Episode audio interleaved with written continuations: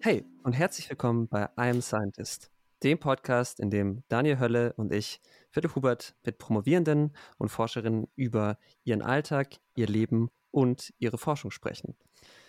Heute haben wir den KI-Forscher Alexander Meinke zu Gast. Alexander hat in Rostock und Sao Paulo studiert, Physik, und hat dann in Tübingen seinen PhD zu künstlicher Intelligenz gemacht. Über seine Zeit als Doktorand sprechen wir dabei fast nur am Rande, denn es geht vor allem um seine Arbeit und seine Gedanken zum Thema künstliche Intelligenz und die Entwicklung, in der wir uns gerade befinden. Er geht sogar so weit, dass er sagt, die künstliche Intelligenz könnte uns alle irgendwann töten, wenn wir nicht sehr darauf achten, wie wir uns in diesem Thema weiterentwickeln. Daniel, hattest du schon mal Angst vor der KI oder hat vielleicht sogar die KI dein Selbstwertgefühl bedroht?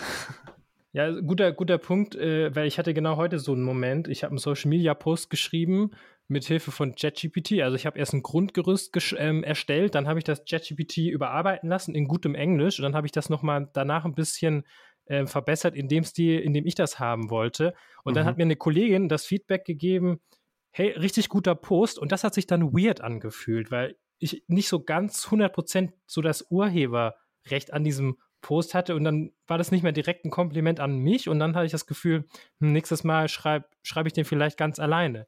I don't mhm. know. Ja, total verständlich. Ich hatte das, als ich mal, also ich fotografiere als Hobby ziemlich gerne und ich habe dann mal so Fotos in so einem Style mir ausgeben lassen von so einer künstlichen Intelligenz, wie ich es gerne mag. Und ich fand diese Fotos teilweise so cool, dass ich dachte, es, also es tut weh, dass ich diese Fotos nicht gemacht habe.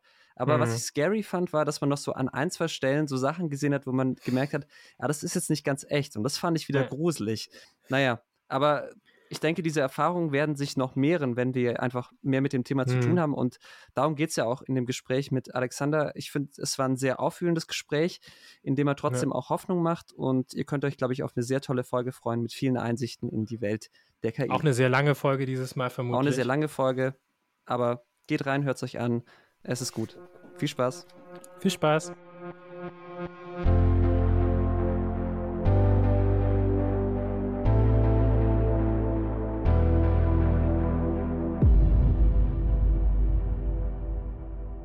Wieso hast du ein EEG selber gebastelt? Ey, im Lockdown mussten wir alle irgendwelche Hobbys finden. Manche Leute backen Sauerteigbrot, Alex bastelt halt EEGs dann. Äh, ja, also dass man da irgendwie, weiß ich, acht Monate oder so keinen Sport machen durfte, äh, das hat mir ganz hm. schön zugesetzt und dann bin ich verzweifelt genug geworden, mir solche Hobbys zu suchen. und deine eigenen Hirnströme zu messen, um zu sehen, wie verrückt du geworden bist. Äh, sehr, sehr. Dafür brauchte ich keine, keine Hirnströme zu messen, aber ja, aber also hast du dann Sachen aus dem Internet bestellt oder kann man quasi das Zubehör irgendwo kaufen und hast dann selber zusammen gemacht oder also, Konrad Elektronik alles irgendwie geshoppt? Ja, teilweise auch direkt von AliExpress, weil es dann halt noch viel billiger ist. Ne? Okay. Dann, dann habe ich aber von bestimmten Bauteilen einfach 500 noch zu liegen. Ich brauchte zwei. und äh, okay.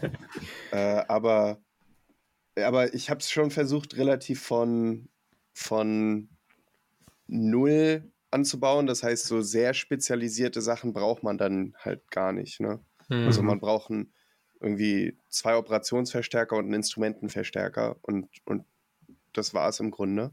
Ähm, mhm. Krass. Also, ja. Also für, wenn man, wenn, wenn ein Kanalmessung genug ist, dann, dann reicht ja. das. Ja. Äh, aber, Aber eigentlich, Moment, dann ist ja kein, also du brauchst ja immer eine Referenz auch. Die hast du schon ja. immer, ja? Ja, die habe ich schon trotzdem, ja. ja also okay, es sind drei Elektroden, du, ja. es sind drei Elektroden, ja, genau. aber was dann am Ende das Signal, was das digital ankommt, ist halt nur ein Kanal. Ah, dann ist EEG. Geil. Ja. Und hat funktioniert? Hat, äh, ich meine, genug, also ja, ja, also man kann die, die 10 Hertz Wellen sehen, wenn man die Augen zumacht und das war's. Geil.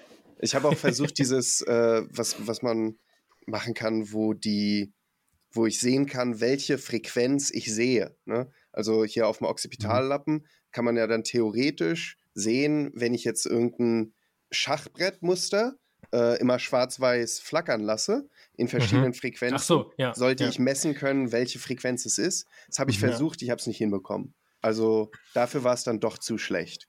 Aber mhm. okay, für Für äh, Beta-Wellen hat es gereicht. Und dein Alpha müsste das sein. Äh, Alpha, oh Gott, ja, siehst du, da habe ja. ich mich äh, schon geoutet, bin halt kein Neurowissenschaftler und ist auch alles ist okay. drei ja. Jahre her. ich bin gerade sowieso erstaunt, weil wir haben uns natürlich wie immer, oder ich habe mich auch ein bisschen vorbereitet auf dich und ich habe nirgendwo gelesen, dass du irgendwas in Richtung Neurowissenschaften gemacht hast. Es sei denn, ich bin schlecht vorbereitet, aber ich höre Occipitallappen und EEG. Nee, oh, nee äh, Neurowissenschaft habe ich, hab ich nie gemacht, so richtig. Äh, aber wie, also wie kommst du dazu? Einfach Interesse oder? Ja, ja, also nach dem, nach dem Studium, also ich habe Physik studiert, ne, Bachelor mhm. und Master mhm. und bin da eigentlich immer sehr in die, in die Theorie eingestiegen. Also mein mhm. Master war echt in ähm, ja, so String-Theorie-Sachen, sage ich mal. Ah, okay. Äh, Hochenergie, Physik und so halt komplett abgespaced und, äh, und theoretisch. ja, und, ähm, und dann danach, als ich mich entschlossen hatte, okay, ich werde den Bereich verlassen, da war für mich entweder künstliche Intelligenz oder Neurowissenschaften. Und da mhm. war ich mhm. mir zu dem Zeitpunkt noch nicht sicher, aber habe mich dann also halt sehr viel dafür einfach interessiert und so so, sag ich mal, hobbymäßig ein bisschen gelesen und gelernt. Und ja, und ganz, ganz war die Faszination auch noch nicht weg, selbst nachdem ich mich entschieden habe, nicht direkt in den Neurowissenschaftsbereich ge zu gehen, sondern in maschinelles Lernen. Aber ja. Und wo hast du ähm, studiert? Physik, Bachelor, Master? War das eine ja. Uni oder hast du an unterschiedlichen Unis studiert? Ja, also mein Bachelor war in Rostock. Ähm, ah. Mhm. Kennt, kennt man hoffentlich. Äh, ja, ja. Osten Deutschlands. Unser ja, okay. letzter Gast hat auch in Rostock studiert. Ah, okay. Äh, aber nicht zufällig auch Physik, oder? Äh. Nee, aber er wohnt jetzt auch in Tübingen. What? Okay, ja, dann. das, das, ist immerhin eine Überschneidung. Okay. Nee, er hat ähm, Landschafts. Nee, ähm, ah, er hat nochmal gewechselt, ich krieg's auch nicht mehr zusammen. In Richtung Mikrobiologie. Oh, ich möchte nichts ja, Falsches genau. sagen. Ähm, Hört euch die Folge an, bitte. äh, ich habe den Bachelor in, in Rostock gemacht äh, damals. Und dann für einen Master bin ich nach São Paulo gegangen, in Brasilien. Mm. Oh. Mhm. Ja, das Tudo war bem. schon. ah, sprichst du Portugiesisch? Nein, meine Frau. Ah, okay, ja gut, meine auch. Und dementsprechend ah. äh, muss, muss ich es natürlich auch können. Ne? Kommt ihr aus Brasilien? Ja, genau. Ah, äh, war okay. tatsächlich auch Grund. Nee, ist eine, das ist noch eine viel verrücktere Geschichte. Wir haben okay. uns damals kennengelernt. Ich hatte ein Praktikum gemacht, mein erstes Forschungspraktikum in Kanada, in mhm. Calgary. Mhm. Äh, war auch ein bisschen neuro-related. Äh, mhm. Also es ging darum, Analyse von Daten zu machen und so einen neuen Algorithmus äh, zu entwerfen, um zu gucken, ah, welche Nodes in so einem Netzwerk sind kausal miteinander verbunden. Mhm. Und da hatte sich irgendjemand was Cleveres überlegt und ich sollte das dann implementieren und habe ich auch gemacht. Jedenfalls dafür war ich in, war ich in Kanada und da haben wir uns kennengelernt. Mhm. Und dann so, ja, ein Jahr Fernbeziehung und so weiter. Und dann habe ich gesagt, ja, okay, gut, dann mache ich jetzt meinen Master halt einfach in Brasilien. Und äh, habe ich, hab ich auch gemacht. Und dann zwei Jahre zwei Jahre da und dann sind wir gemeinsam nach Tübingen gezogen und äh, da wohnen wir, da wohnen wir immer noch. Ja. Oh. Wie war das denn, einen Master in Brasilien zu machen für dich, die Erfahrung? Ach, um ehrlich zu sein, jetzt nicht so super. Ähm, mhm. ist, ich meine, es sind so viele Kleinigkeiten, die viel hätten ändern können. Also zum Beispiel war mein Betreuer für die Masterarbeit äh, einfach nicht besonders dabei. Also der hat sich, der hat sich nicht viel Zeit für uns genommen und obwohl er meiner Meinung nach die Zeit gehabt hätte, die Gruppe war jetzt nicht riesig und das war, das war echt doof. Da war ich, sag ich mal, akademisch schon sehr auf mich allein gestellt und war dann meiner Meinung nach nicht so erfolgreich mit dem Master und das mhm. war dann wahrscheinlich auch ein wichtiger, ausschlaggebender Grund, dass ich gesagt habe, dass ich die Physik verlasse. Vor allem war es halt, mhm. ich habe gemerkt, wenn du in theoretischer Physik irgendwie eine akademische Karriere machen willst, dann mhm. musst du echt, also so top, top, top sein. Also musst mhm. enorm intelligent sein Also selbst unter den Physikern, die allgemein sehr, sehr klug sind, da dann mhm. der Klügste sein und dann auch noch am härtesten arbeiten. Und selbst dann ist es so, okay, du musst dann irgendwie drei Postdocs machen oder so, um eine Chance zu haben.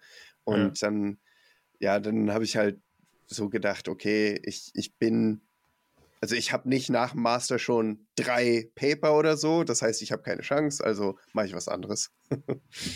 Äh, so war, so war schon mhm. viel der Grund.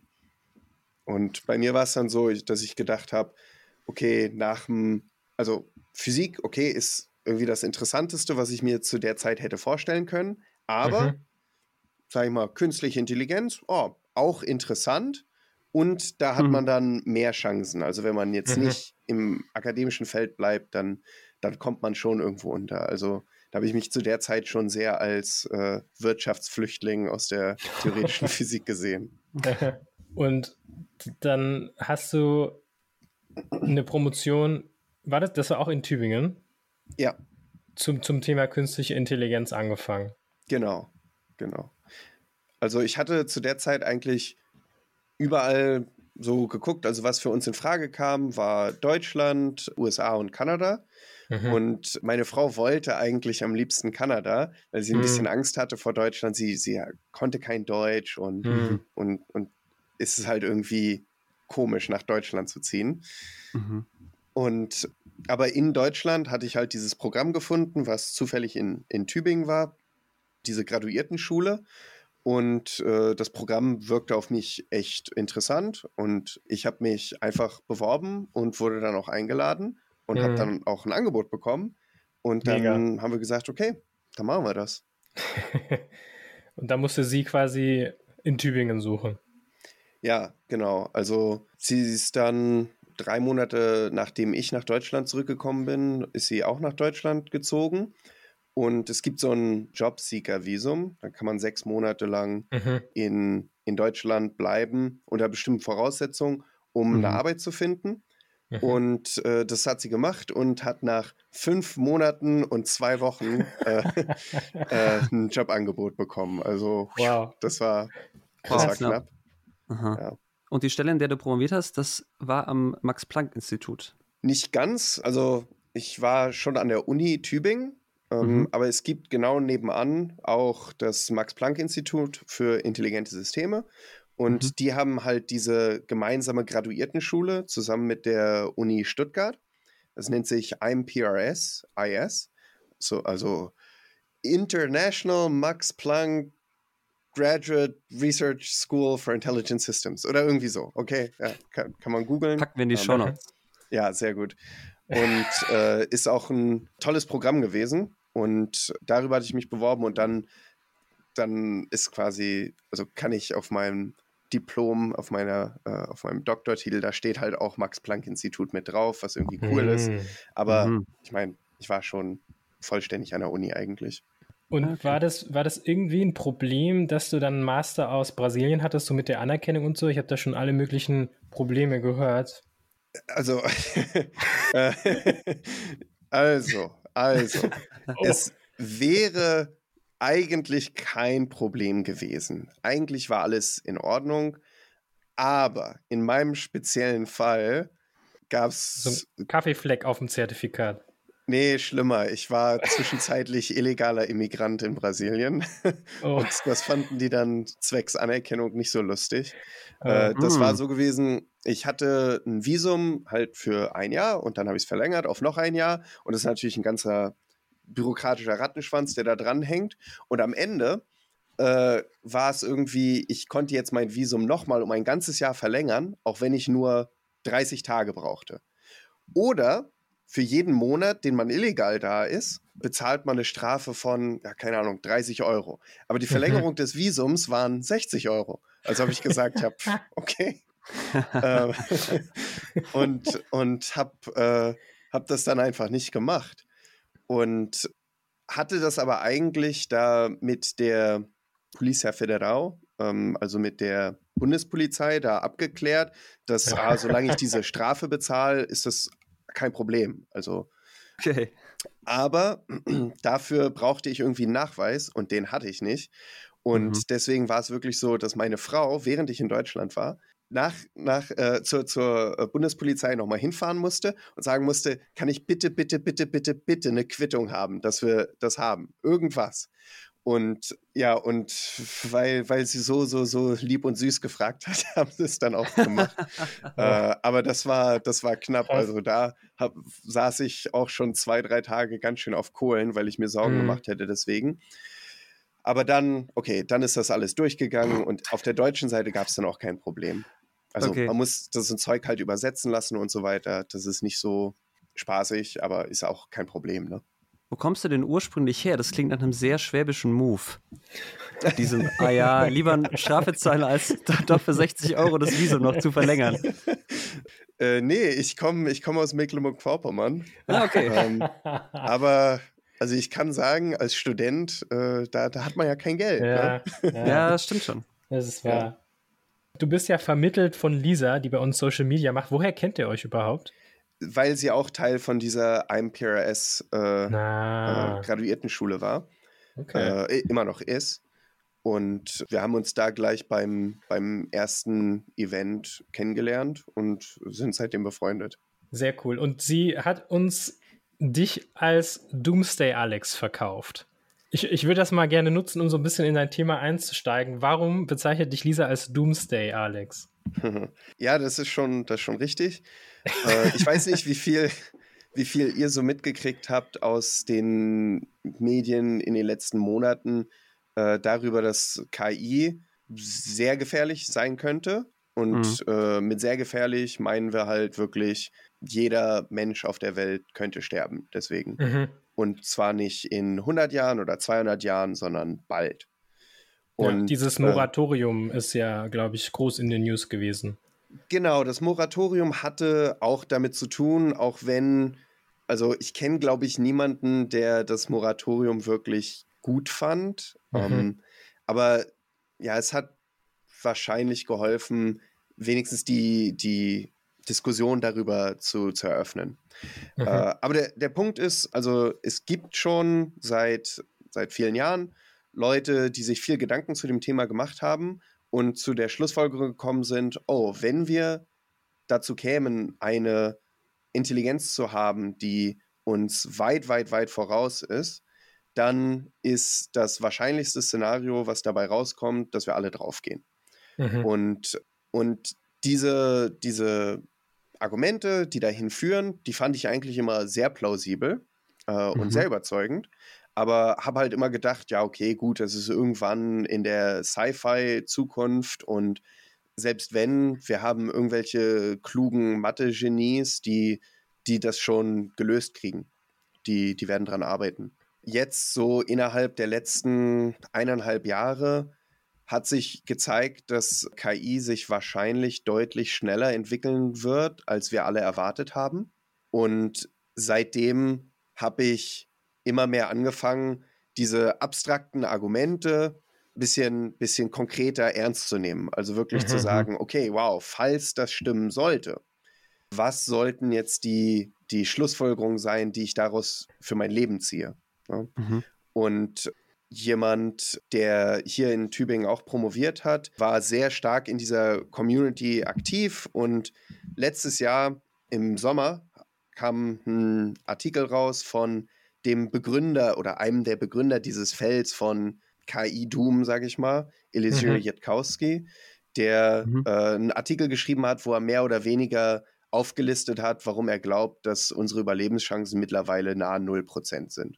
Und als ich das mhm. gelesen mhm. habe, da war ich ziemlich schockiert. Da dachte ich, oh wow, ist das der Konsens, den die AI Safety Community hat? Erstmal Spoiler, nein, ist es nicht. Die Leute sind weit optimistischer, was, was gut ist. Aber da habe ich mich halt an, an den Bekannten aus Tübingen gewendet, um zu fragen, hey, ist, ist das der Konsens? Und dann meint er, nee, aber wenn du dich für das Thema interessierst, lass uns doch einfach mal unterhalten. Und er hat mich dann so ein bisschen überzeugt, dass dass es nicht so ist, dass nur die größten Genies der Menschheit dazu beitragen können, unsere Chancen zu verbessern, sondern dass äh, jemand, der, sag ich mal, nur technisch Know-how in dem Bereich hat, mhm. äh, auch dazu beitragen kann. Ja. Und dann, okay, ist viel dazwischen gekommen, Promotion, Hochzeit, alles Mögliche. Und als ich dann endlich die Doktorarbeit fertig hatte und so ein bisschen Zeit hatte, durchzuatmen und mir zu überlegen, was mache ich mit, mit meiner Zukunft, da habe ich dann festgestellt, okay, wenn ich der Meinung bin, dass, dass es stimmt, dass wir in so, so wahnsinnig großer Gefahr stecken und es stimmt auch, dass ich vielleicht auch nur eine geringe Chance habe, helfen zu können. Wie kann ich dann moralisch begründen, nicht alles, alles zu tun, mhm. was, was in meiner mhm. Macht steht? Und, und dann habe ich mich halt entschieden, okay, ich werde es einfach versuchen. egal, egal, ob die Konsequenz jetzt ist, dass, dass ich dann keinen Job habe und kein Geld habe und, mhm. äh, und bei Mama und Papa einziehen muss. Ich werde es einfach versuchen. So ist es zum Glück nicht gekommen. äh, aber so, so war zu dem Zeitpunkt mein, mein, meine Gedanken. Würdest du sagen, dass du sehr idealistisch bist? Nee, eigentlich nicht. äh, oder weiß nicht. Nicht, nicht super, also nicht überdurchschnittlich, würde ich mhm. sagen. Auf keinen Fall. Also es gibt Leute, die sind enorm beeindruckend darin, wie viel sie bereit sind aufzugeben, um anderen zu helfen, wie altruistisch sie sind ne? Mhm. und wie viel sie für ihren Idealismus tun. Und äh, ich glaube, das bin ich eigentlich nicht. Ähm, mhm.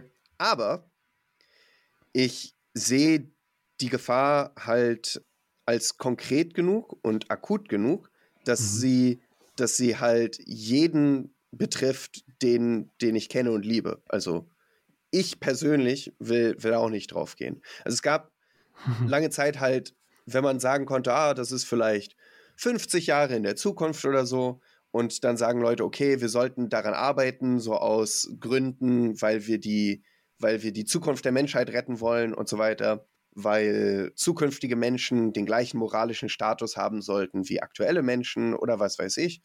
Diese Idealisten, die gab es immer und das habe ich immer bewundert, aber hätte nicht die idealistische Stärke gehabt, dafür meine Lebenspläne enorm über den Haufen zu werfen.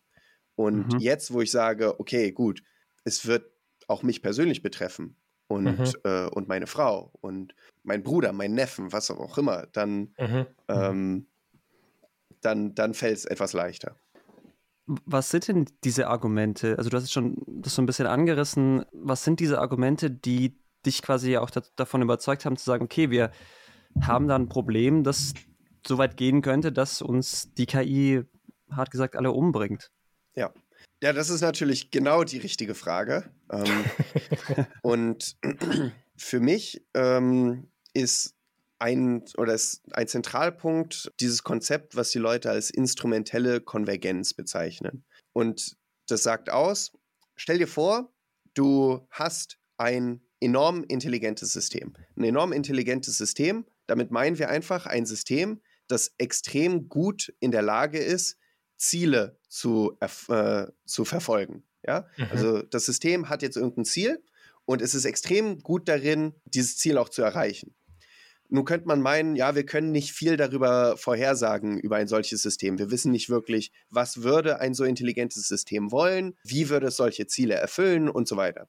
Und die Behauptung ist, manche Sachen können wir schon vorhersagen, und zwar, weil fast egal welches Ziel du verfolgst, es gibt bestimmte Subziele, die extrem nützlich sind. Also egal, was du dir im Leben wünschst, wenn du mhm. mehr Geld hättest, wäre es leichter, es zu bekommen. Wenn du mhm. mehr Macht hättest, wenn du mehr Zugang zu Ressourcen hättest, auch wenn du klüger wärst, ja, wenn mhm. du selber mehr äh, Capability hättest, wenn, äh, wenn du jetzt eine KI wärst, wenn du in der Lage wärst, dein Gehirn um einen Faktor 10 hochzuskalieren. Das wäre nützlich darin, deine Ziele zu erfüllen. Und dabei ist es relativ egal, was dein Ziel ist. Also es mhm. gibt sehr wenige Ausnahmen, sowas wie dein Ziel ist es, dich selber abzuschalten oder im Fall von Menschen dich umzubringen. Mhm. Ähm, dann ist es relativ egal, ob du jetzt eine Million hast oder eine Milliarde, es macht keinen Unterschied. Aber für, für die allermeisten Ziele ist es so. Mhm. Das heißt, wir, wir würden erwarten, dass eine KI, selbst wenn wir sie nicht dazu programmieren, das Subziel entwickeln würde, zum Beispiel ähm, Self-Preservation, also einen Selbsterhaltungstrieb zu haben. Mhm. Ähm, mhm. Denn wenn ich die KI abschalte und sie tatsächlich irgendein Ziel verfolgt, dann weiß sie, okay, wenn sie abgeschaltet ist, hat sie eine geringere Wahrscheinlichkeit, dieses Ziel zu erreichen. Ja? Mhm. Also nicht abgeschaltet werden ist schon mal ein instrumentelles Ziel. Ein anderes wäre, du möchtest nicht, dass du umprogrammiert wirst. Also normalerweise, was wir machen, ist, wir programmieren irgendein System und dann haben wir 2000 Bugs und äh, wir katalogisieren die und nach und nach debuggen wir das Zeug. Und dabei kommen mhm. neue Bugs und dann debuggen wir die auch. Kein Problem. Aber wenn wir jetzt ein System haben, das intelligent genug ist, zu wissen, was wir eigentlich wollen, und intelligent genug ist zu verstehen, dass die Ziele, die es verfolgt, anders sind als die Ziele, die wir wollen, dann kann es vorhersagen, kann es vorhersehen, okay, wenn ich jetzt wirklich meine Ziele verfolge, dann werden sie versuchen, mich umzuprogrammieren. Sie werden mhm. versuchen, diese Bugs zu beheben. Das heißt, wieder, es gibt diese instrumentelle Konvergenz. Wir erwarten, dass das System versuchen sollte, uns vorzuspielen, dass es die richtigen Ziele verfolgt, mhm. bis wir nicht mehr in der Lage sind, es, die, es zu debuggen. Das heißt, äh, dass, dass diese Probleme zu beheben. Mhm. Und mhm. das bedeutet zum Beispiel sowas wie uns anzulügen, uns was, was vorzumachen, uns zu entmachten. Das sind mhm. auch alles instrumentelle Subziele. Das ist, das ist für mich der Kern. Und jetzt gibt es viele, viele Kritiken, die man aus verschiedensten Winkeln darauf loslassen kann. Mhm. Aber was ich viel gesehen habe, ist, dass die Leute, die am skeptischsten sind, das nicht machen, sondern die sagen einfach, ah, du hast zu viel Terminator geguckt, äh, statt tatsächlich auf die Argumente einzugehen. Meistens, mhm. also es gibt Leute, die, die das ernst mhm. nehmen. Und wenn du jetzt sagst, dieses extrem intelligente System, so ein bisschen, also ich glaube, die meisten, die hier zuhören, können sich, also ich auch nicht so richtig vorstellen, was heißt das so in so einem Entwicklungssinne und wie schnell ist es möglich, sowas im Ansatz zu erreichen? Ja. Beziehungsweise haben wir es vielleicht auch schon erreicht? Also noch haben wir es nicht erreicht, das definitiv, aber wie schnell wir da hinkommen, das weiß niemand. Okay. Ich, ich habe ein paar Ideen, wie wir, wie wir potenziell sehr schnell dahin kommen. Und die sind hoffentlich falsch weil wenn es so ist, dann könnten wir halt in wenigen Jahren soweit sein und ich glaube, mhm. ähm, wir sind einfach nicht bereit dafür. Aber ja, es, ist, es heißt nicht, dass das unbe unbedingt besonders wahrscheinlich ist. Aber ich sag mal ein Szenario, was, was ich mir mhm. vorstellen kann. Ich sage mhm. nicht, dass das super wahrscheinlich ist, aber das wäre was, was plausibel ist und sehr schnell passieren könnte. Okay. Ähm, also jetzt GPT-4 ist ja schon wahnsinnig klug. Also mhm. ich finde es sehr mhm. beeindruckend. Ich benutze es äh, andauernd. Es, es schreibt äh, so viel von meinem Code und kreiert Datensätze für mich und auch, also ich google Sachen nicht, ich frage GPT, ja, äh, mhm. all solche Sachen. Und was GPT aber nicht besonders gut kann, ist etwas längerfristig äh, zielgerichtet zu arbeiten. Also wenn es gibt Leute, die haben sogenannte Scaffolded Systems gebaut. Also sage ich mal, du nimmst jetzt GPT und äh, GPT schreibt einen Plan. Also nochmal, du gibst GPT ein Ziel. Ja, äh, du sagst, keine Ahnung, verdienen 1000 Euro. Okay. Und jetzt schreibt GPT einen Step-by-Step-Plan auf und jeder einzelne von hm. diesen Plänen, der wird dann wieder in GPT reingefüttert. Ja damit GPT jetzt sagen kann, okay, wie kann ich diesen Schritt jetzt weiter konkretisieren? Und jeden mhm. äh, Schritt davon, wie kann ich den jetzt wirklich ausführen? Zum Beispiel, indem ich Code schreibe, der dann ausgeführt wird und so weiter. Und solche Systeme, also die wurden gebaut, einen Tag nachdem GPT-4 rausgekommen ist. Da war AutoGPT so ein sehr bekanntes äh, GitHub-Repo, also so eine mhm. Codebasis, die mit der viele Leute gespielt haben. Aber diese Systeme, also aktuell funktionieren die einfach nicht besonders gut, weil GPT-4 dazu nicht trainiert wurde. Ne? GPT-4 mhm. wurde dazu trainiert, erstmal den nächsten Token, also das nächste Wort vorherzusagen. Und dann danach kommt noch Feintuning, dass du sagst, dass GPT-4 Antworten geben soll, die Menschen gefallen, wo sie mhm. sagen, jo, Daumen, Daumen hoch. Hm. Und, und das optimiert halt nicht dafür, wirklich Ziele zu erreichen. Aber was ich mir vorstellen könnte, ist, dass man jetzt äh, GPT-4 in so ein scaffolded System bastelt und, und jetzt benutzt man, was das nennt man Reinforcement Learning. Also mhm. Reinforcement Learning ist halt, du, du gibst dem System jetzt ein Ziel und wenn es das Ziel erreicht oder in die richtige Richtung kommt, dann sagst du, jopp, Daumen hoch. Und wenn es das Ziel überhaupt nicht erreicht, dann sagst du, Daumen runter, böse mhm. KI, versuch's nochmal. Und, und was ich mir vorstellen könnte, und ist, dass wir eine Liste, und mit wir meine ich äh, DeepMind, äh, OpenAI, vielleicht auch mhm. Anthropic, also die, die Top-Player, dass die jetzt, sag ich mal, tausend verschiedene Tasks katalogisieren. So, hier sind verschiedene Ziele, die wir dir geben könnten. Und äh, für jedes dieser Ziele soll GPT-4 versuchen, das zu erreichen. Und wir machen jetzt Reinforcement Learning dabei in diesem Scaffolded System. Und jetzt optimieren wir tatsächlich dafür, dass das System langfristig, langfristig Pläne machen kann und auch ausführen kann. Mhm. Und ähm, niemand weiß, wie gut das funktionieren wird. Und es wäre denkbar, dass wenn man das macht mit, sagen wir mal, GPT-5 und äh, man haut jetzt die größten Compute-Cluster der Welt da drauf, dass, dass das einfach funktioniert. Und dann ist sehr schwer vorherzusagen, wie intelligent so ein System sein könnte und wie zielgerichtet es arbeiten würde. Meistens, ich sag mal, die meisten Ideen, die man in der Forschung hat, funktionieren nicht. Das bedeutet, zu erwarten ist, dass jetzt so diese Idee, die ich gesagt habe, dass mhm. dieser Plan einfach nicht funktioniert, aus Gründen, mhm. die, die ich jetzt nicht vorhersagen kann. Aber es ist auch nicht ausgeschlossen. Und selbst wenn dieser konkrete Plan nicht funktioniert, ist, dann funktioniert vielleicht äh, drei Jahre später ein anderer. Ja, es ist verrückt. Und du hast dich dann mit diesen Szenarien gerade so nach deiner Promotion intensiv beschäftigt. Oder war das auch vorher, also hattest du vorher schon Berührungspunkte und erst also so wie es, wie du es eben erzählt hast, hatte ich das Gefühl, diesen Gedanken, den du gefasst hast, der auch sehr krass ist, zu sagen, ich stecke jetzt meine Ressourcen da rein, das zu verhindern, dass hier so ein schlimmes Szenario eintritt und scheiß aufs Geld und gehe jetzt nicht zu einem krassen, zu einer krassen Tech-Firma und mach die Big Bucks, sondern du gehst da dann ideologisch heran. Und mhm. dieser Gedanke kommt aber erst aus der Zeit nach deiner Promotion. Ja, schon. Also ich hatte schon letztes Jahr also mein, meine Promotion hat im Dezember geendet. Also mhm. Ende am 31. war mein Vertrag vorbei und da habe ich auch die Tastatur hingelegt, Laptop zu und, äh, und nie wieder die äh, Dissertation angefasst.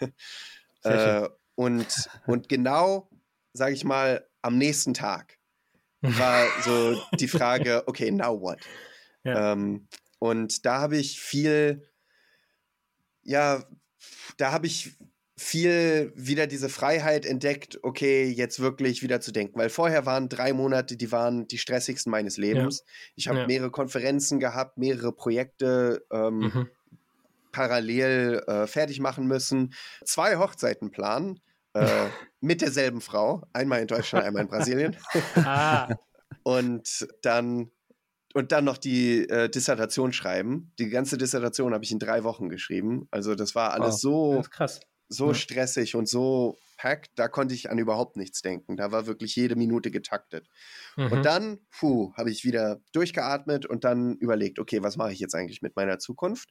Und wie ich gesagt habe, ich konnte dann einfach nicht, ich konnte nicht mit mir vereinbaren, dass ich irgendwas anderes mache. Also, wenn ich wirklich überzeugt bin, dass das Problem so, so wichtig und so dringend ist, wie, wie ich behaupte, dann, dann muss ich auch put my money where my mouth is. Ne? Mhm. Ähm, mhm.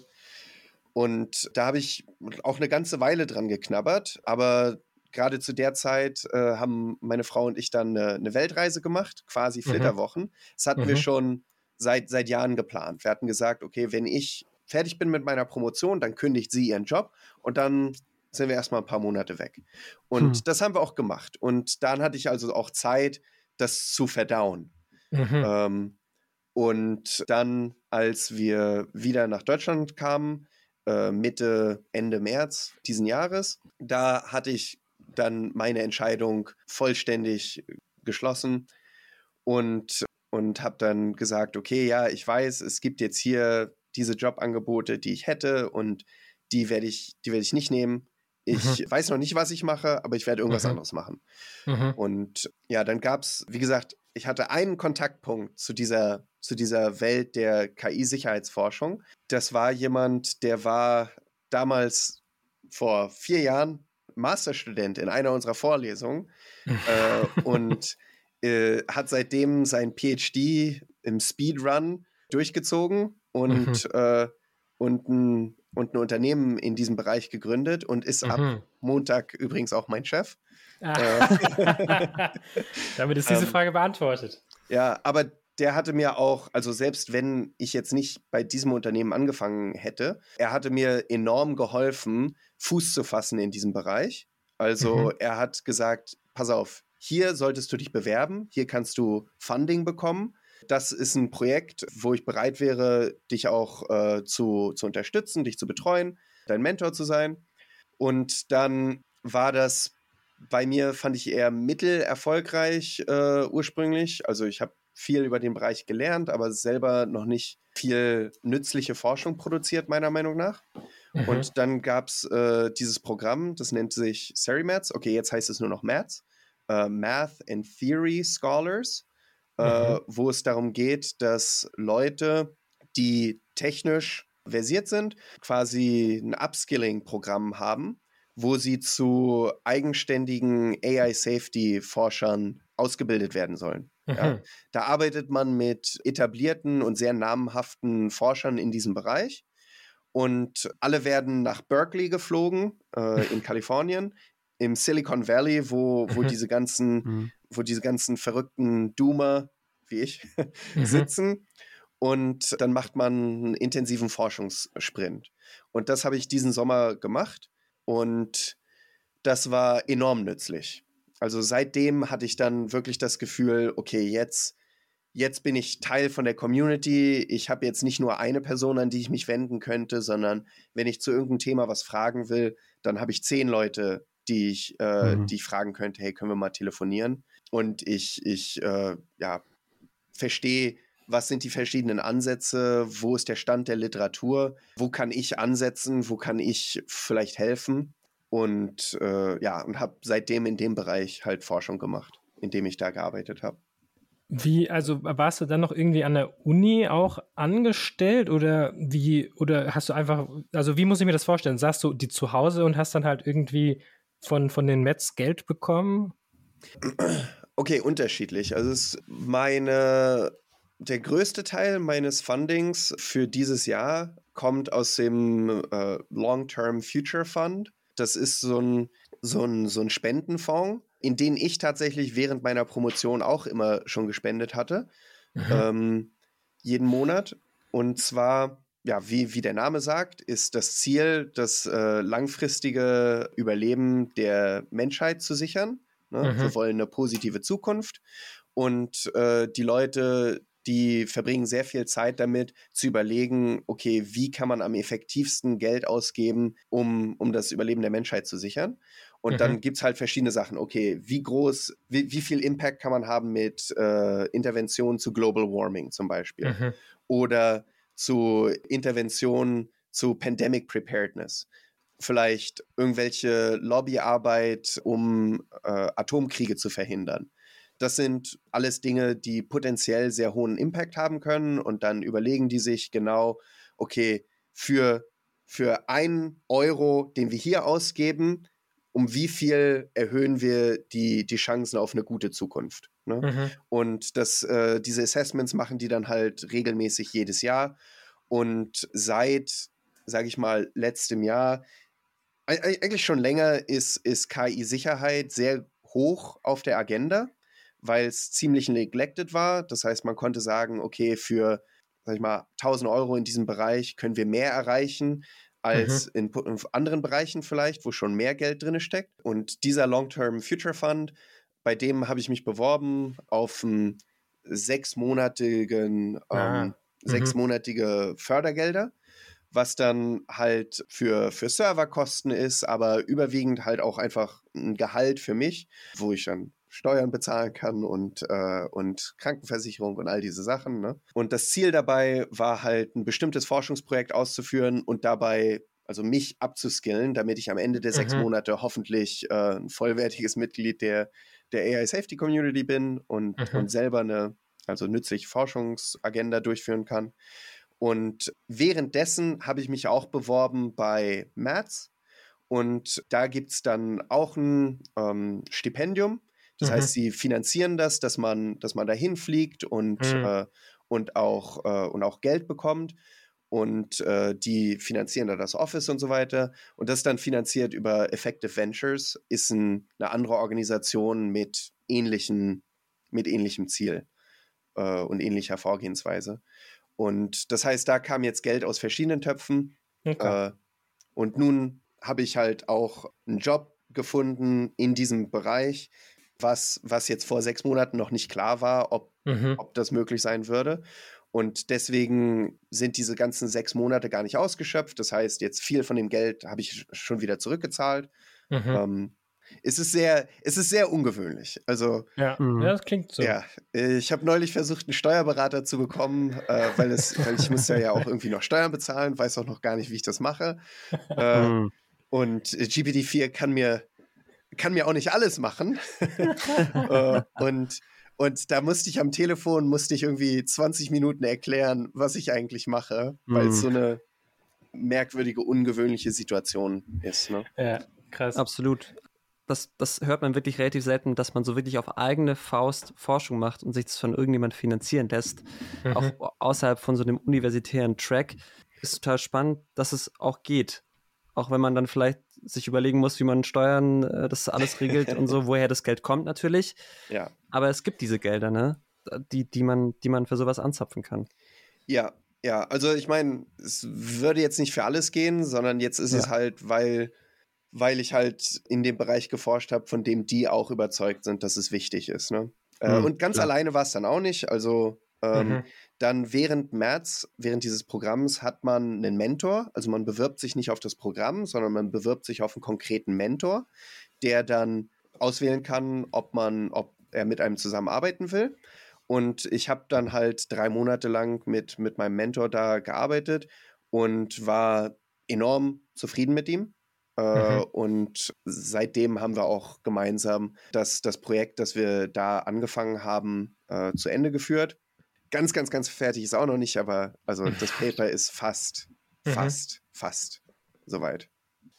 Ich möchte noch einmal zurück zu, zu diesem Prozess, so, den du Anfang des Jahres hattest, weil das, das klingt für mich so, als ob du dann irgendwann auch schon so eine starke emotionale Reaktion hattest irgendwann oder sehr aufgewühlt warst und gesagt hast, okay, scheiße, die, die haben recht, diese Argumente sind wirklich gut so.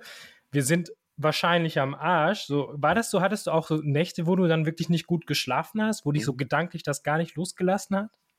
Äh, ja, ich sag mal, für meine Verhältnisse. äh, ich kann eigentlich immer gut schlafen. Also ja. die Nächte, die ich wegen Nervosität in meinem Leben nicht gut schlafen konnte, kann ich an einer Hand abzählen. Mhm. Äh, das, äh, da habe ich einfach viel Glück, dass ich eigentlich, eigentlich immer gechillt bin. Ähm, mhm. Aber, aber ja, trotzdem hat es mich auch schon sehr mitgenommen und ich habe auch ein bisschen versucht, mir vor Augen zu führen, wie die Implikationen sind. Ja, also man kann jetzt, du kannst jetzt 100 Stunden damit verbringen, dir diese ganzen technischen Argumente alle anzuschauen und die Paper mhm. dazu zu lesen und, und zu überlegen, okay, ergibt das alles Sinn? Und das kann alles sehr abstrakt sein. Und es dann wirklich runterzubrechen auf, nee, es geht hier um, um meine Zukunft, es geht um die Zukunft von meinem Neffen, der jetzt äh, sieben mhm. Monate alt ist und mhm. von dem ich will, dass der dass der eingeschult wird. So, ja. sage ich mal. Ne? Äh, ich muss aber dazu sagen, also es ist nicht klar, wie hoch das Risiko ist. Die Schätzungen gehen sehr weit auseinander, aber ich sag mal, sowas wie 20 Prozent ist definitiv plausibel. Ähm, mhm. Ähm, und wenn das Risiko, dass wir alle draufgehen, nur ja nur 20 Prozent ist, dann reicht das absolut, um sehr, sehr große Schritte, Schritte deswegen zu machen. Ne? Ja. Hm. Ja, ich habe auch deshalb gefragt, äh, weil ich habe das Gefühl, wenn, wenn du das jetzt das erzählst und wenn wir so darüber ähm, gemeinsam sprechen, dann ist das eher, zumindest jetzt aus meiner Perspektive, so eine ein bisschen intellektuelle Exercise, dass man erstmal so ein bisschen drüber nachdenkt. Und ich glaube, was es braucht bei den einzelnen Personen, um da wirklich mitzugehen, ist auch so dieser emotionale Switch, der in dir dann passiert ist, dass man mhm. das so auf sich bezieht, auf seine Situation und wirklich dann diese Feststellung macht, okay, das könnte uns wirklich ähm, riesige Probleme machen. Und ich ja. glaube, dass dass dann auch wirklich viele Leute aufsteigen, wenn die wirklich mal einmal von, von KI böse verarscht werden, angelogen oder, oder noch schlimmer. Und dann ist die Frage, ob das nicht schon zu spät ist. Richtig, das ist das, ist das große Problem. Es ist möglich, dass wir nur einen Versuch haben. Und das ist halt komplett anders als bei jeder anderen Technologie, die wir je hatten. Also baust ein Flugzeug, es stürzt ab, okay, 100 Leute sterben, aber nicht, äh, nicht 8 Milliarden. Mhm. Und in diesem Fall könnte es passieren, könnte es passieren, dass, dass wir, wenn wir beim ersten Mal versagen, dass wir nicht nochmal einen zweiten Versuch kriegen. Und deswegen, deswegen sind die Stakes halt so hoch. Ne? Aber nochmal zu diesem Punkt, brauchst, sollte man da intellektuell drüber nachdenken oder emotional? Also ich denke schon, dass es, dass wir auf keinen Fall wollen, dass Leute emotional überzeugt werden. Also mhm. ich will nicht, hm. dass die Leute jetzt Matrix gucken oder, oder Terminator 2 und jetzt sagen, wow, jetzt fühle ich's, ergibt alles Sinn. Sondern was ich will, ist, dass erstmal die Leute die Argumente durchgehen und entweder sagen, oh ja, das ergibt Sinn. Dann, wenn sie es jetzt brauchen, um, um, sag ich mal, Handlungen als Schlussfolgerung zu ziehen, dann sollen sie es für sich emotionalisieren. Alles in Ordnung. Mhm. Oder aber mhm. Option B, sie sagen, es ergibt keinen Sinn. Und dann sagen mhm. sie, aus diesem und diesem Grund ergibt es keinen Sinn. Und dann demonstrieren sie, warum wir uns keine Sorgen machen sollten. Weil dann können wir alle auch wieder andere Sachen mit unserem Leben machen. Weil, also vielleicht liegen wir halt auch einfach falsch. Ne? Mhm. Also dieses, diese, diese Emotionalität, ja, insofern, insofern, dass sie hilft. Und man muss auch dazu sagen, die aller, allermeisten Leute, ja, was sollen die machen? Ne? Mhm. Das bringt jetzt niemandem was, wenn Leute, die sich vielleicht viel oder auch vielleicht wenig damit beschäftigt haben, plötzlich sehr emotional sind bei diesem Gedanken und irgendwie ja. Angst kriegen und so. Das bringt ja keinem was. Also überhaupt nicht.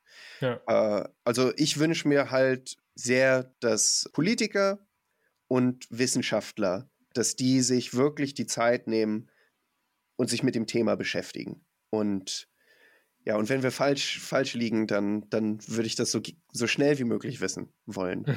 Ja, ich meine, Politiker beschäftigen sich auch mit anderen Sachen, wo man dann irgendwie falsch liegt. Also die Zeit ist sicher gut investiert. Aber du hast es gerade schon gesagt, so was soll der Großteil der Leute dagegen machen, ist schwierig. Mich würde auf jeden Fall interessieren, was machst du denn dagegen? Also wie sieht deine Forschung aus? Wie sieht deine Arbeit auch aus? Weil das das fehlt mir jetzt noch so ein bisschen in diesem Puzzle. Ich habe jetzt verstanden, um was es geht, aber was kann man denn konkret tun, um dem ganzen Bild, das du gezeichnet hast, entgegenzuwirken? Bevor ich antworte, kann ich kurz auf Toilette? Na klar. Easy. okay, kleinen Moment. Das scheint länger zu dauern dann. das hatten wir auch noch nie. Uh -uh. Unterbrechung in, in der Folge. Lassen wir drin. Lassen wir drin. Das, das gibt es auch in anderen Podcasts, habe ich schon gehört. Dann redet man drüber. Und was, wie findest du, wie läuft es bis jetzt? Ah, ich muss auch die ganze Zeit aufs Klo, aber habe mich nicht getraut, es zu sagen. aber jetzt will ich ja auch nicht. Ich weiß ja nicht, wann er zurücklacht. manchmal denkt man, man muss auf die Toilette, aber dann muss man gar nicht. Ja, ich finde es manchmal schon beeindruckend, wie unterschiedlich man, dieses Verhältnis, wie, wie voll du denkst, dass deine Blase ist und wie viel Urin rauskommt. Ja. Die haben ihn noch gar nicht gefragt, ähm, zu was er jetzt genau promoviert hat. Ich weiß, ja. das weiß ich nicht.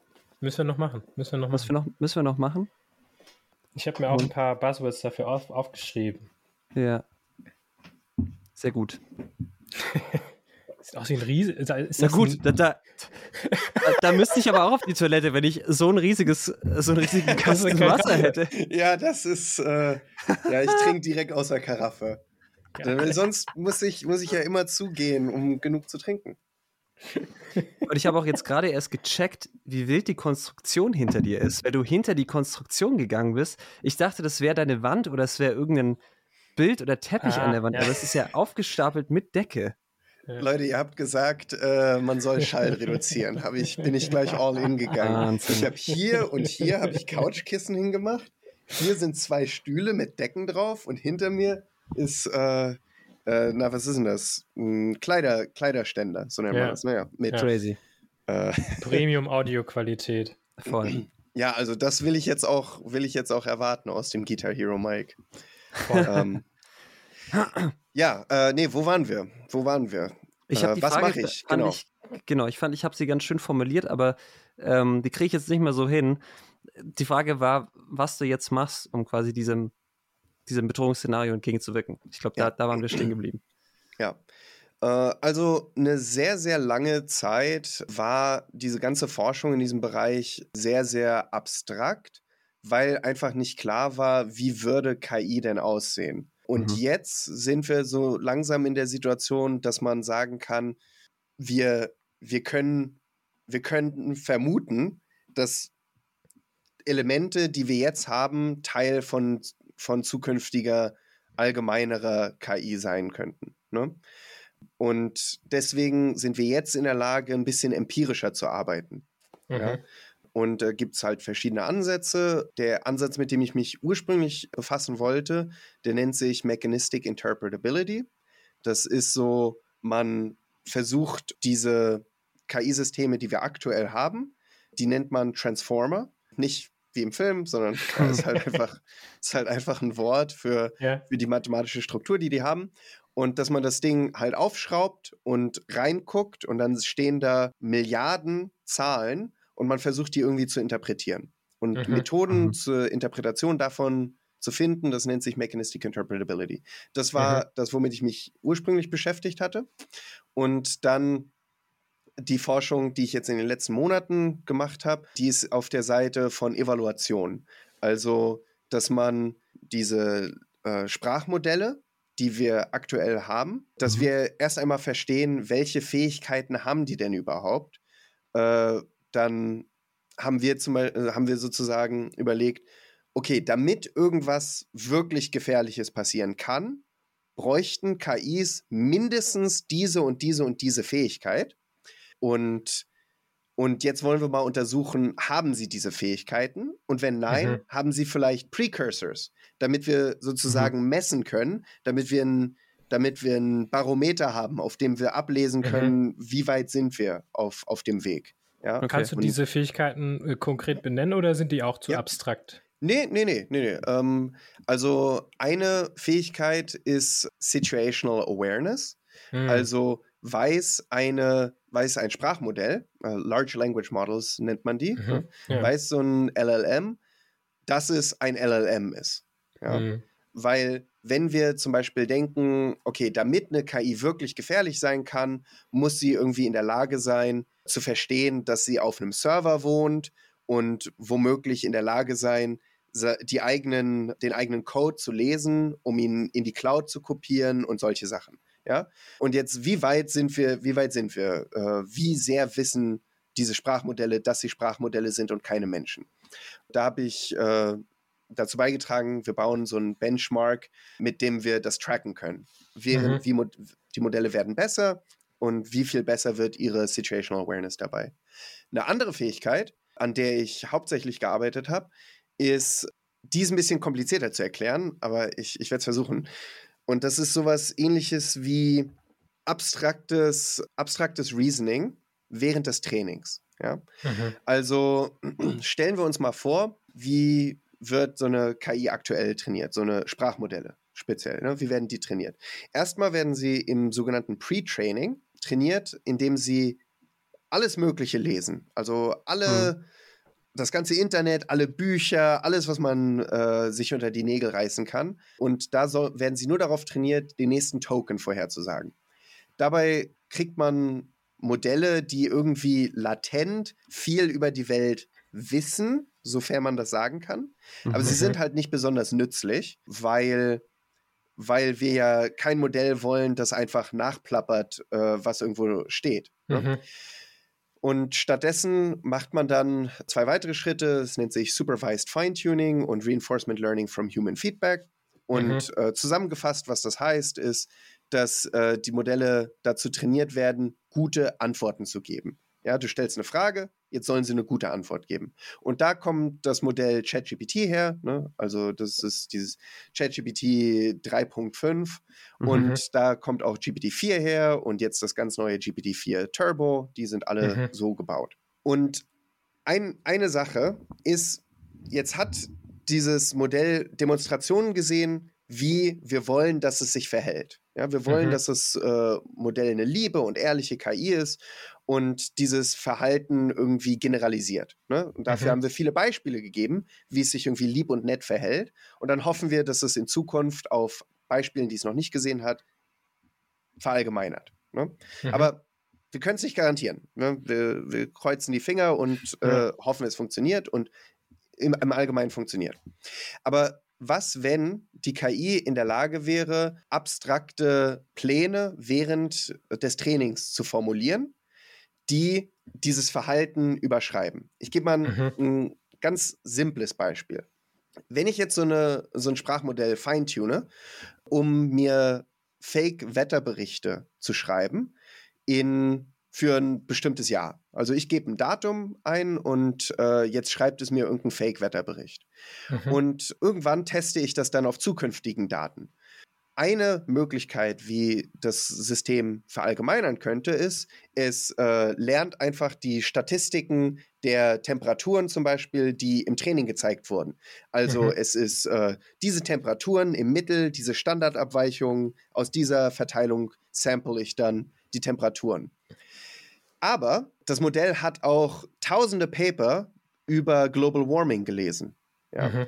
Wenn, wenn die KI sehr, sehr intelligent wäre und wir jetzt sagen, okay, schreib einen Bericht aus dem Jahr 2050, dann könnte es sein, dass es absichtlich höhere Temperaturen produziert, weil es abstraktes Reasoning gemacht hat. Das heißt, mhm. es hat nicht einfach die Trainingsverteilung genommen und dann direkt das nachgeahmt und, und verallgemeinert auf zukünftige Daten, sondern es hat abstraktes Reasoning gemacht, um zu verändern, wie es verallgemeinert. Ja? Und wenn Modelle in der Lage sind, diese Art abstrakte äh, Logik während des Trainings auszuführen, dann mhm. könnten sie in der Zukunft potenziell auch ähm, kompliziertere Pläne formieren. Zum Beispiel, dass sie sagen, okay, solange ich mich in der Trainingsverteilung befinde, werde ich mich lieb und nett verhalten. Und sobald mhm. ich mich nicht mehr auf der Trainingsverteilung befinde, dann werde ich die Ziele verfolgen, die ich eigentlich habe. Mhm. Ähm, und okay. wenn es diese Fähigkeit nicht hat, dann ist dieses konkrete Threat Model einfach nicht, nicht so relevant. Ja. Und ich habe halt analysiert, zu, äh, also ob Modelle sowas machen können. Und zu einem sehr, sehr, sehr schwachen Degree können sie das. Und mhm. jetzt ist halt die Frage, okay, wenn Modelle immer größer werden und immer klüger, wird diese Fähigkeit dann stärker? Werden sie dann mehr abstraktes Reasoning machen beim Verallgemeinern? Und aktuell sieht's safe aus. Also die, die Modelle. Leichter Optimismus ja, bei diesen, bei den konkreten Resultaten, die ich habe, die jetzt auch noch nicht auf den allergrößten Modellen sind, sieht es so aus, dass, dass wir uns da keine Sorgen machen müssen, weil diese Fähigkeit nicht stark zu skalieren scheint. Bei vielen anderen Fähigkeiten haben wir es aber gesehen, dass es lange so aussieht, als ob es nicht skaliert und dann plötzlich, boom, aus dem Nichts kommt die Fähigkeit. Und deswegen glaube ich schon, dass man dass man sowas einfach ähm, auf dem Schirm haben sollte und wir sollten sowas beobachten und tracken. Und in Zukunft, um mal darauf einzugehen, was ich, was ich ab jetzt machen werde, ne? Mhm. also jetzt werde ich bei, bei, diesem Unternehmen Apollo Research anfangen, ist noch äh, ganz, ganz neu, dieses Jahr gegründet. Und da ist äh, das Ziel, Auditing zu machen, also dass man sich sehr intelligente KI-Systeme nimmt und äh, halt analysiert, welche Eigenschaften und welche Fähigkeiten haben sie. Und unser Fokus soll speziell auf äh, Deception sein. Also würde das Modell, könnte das Modell uns erfolgreich anlügen? Mhm. Und B, mhm. hat es, unter welchen Umständen würde es versuchen, uns anzulügen? Mhm. Ja? Wir erwarten, dass bei bei sehr intelligenten Systemen, die halt Ziele verfolgen, von denen wir nichts wissen, dass sie halt guten Grund hätten, uns anzulügen. Ne? Habe ich ja vorhin beschrieben. Mhm. Und wir wollen, wir wollen halt nicht darauf warten, dass es soweit ist, sondern wir wollen jetzt schon anfangen zu verstehen, okay, unter welchen Umständen würde das passieren. Ich präsentiere dir jetzt nochmal ein Szenario von mir, um, um du sagst mir, ob ich deine Argumente richtig verstanden habe, mhm. damit ich das nochmal wirklich ganz äh, festmachen kann. Also wenn ich jetzt, äh, sagen wir, ich möchte eine KI bauen, die den, den Klimawandel verhindert oder verlangsamt. Und dann, und ich würde aber sagen, dieser KI, dein höchster Wert ist Empathie. Du möchtest keine Lebewesen schädigen, du möchtest keine Menschen umbringen. Empathie ist dein höchster Wert. So, dann wäre jetzt dein Gegenargument, wenn diese, diese äh, künstliche Intelligenz trainiert wird, dass in diesem Trainingsprozess, wenn diese KI dieses Ziel, okay, ich möchte, mein oberstes Ziel ist, den Klimawandel zu verhindern, und dafür muss ich vermutlich alle Menschen äh, aussterben lassen.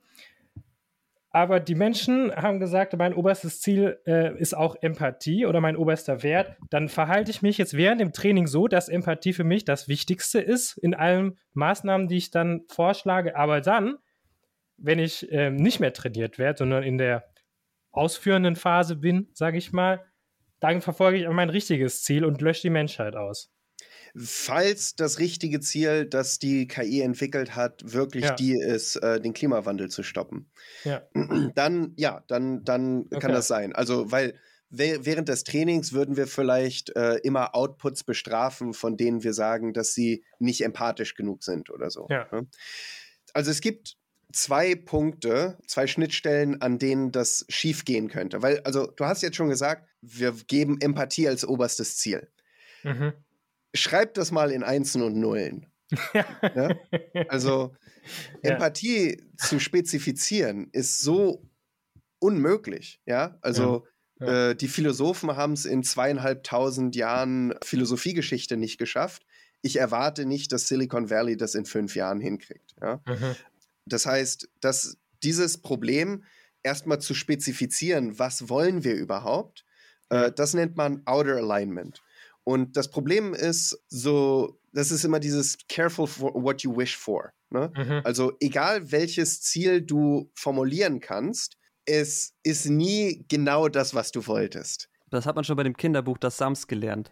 Ja, es gibt so viele Geschichten davon mit äh, Genies oder mit ja. äh, Midas ja, genau. Hand oder es gibt jede Kultur hat Inkarnationen von dieser Geschichte und mhm. ähm, die symbolisiert eigentlich sehr schön dieses Problem von Outer Alignment und ist relativ intuitiv, warum das schwierig ist, zu spezifizieren, was wir eigentlich wollen. Aber es gibt tatsächlich noch mehr Probleme. Und zwar gibt es auch noch das Problem von Inner Alignment.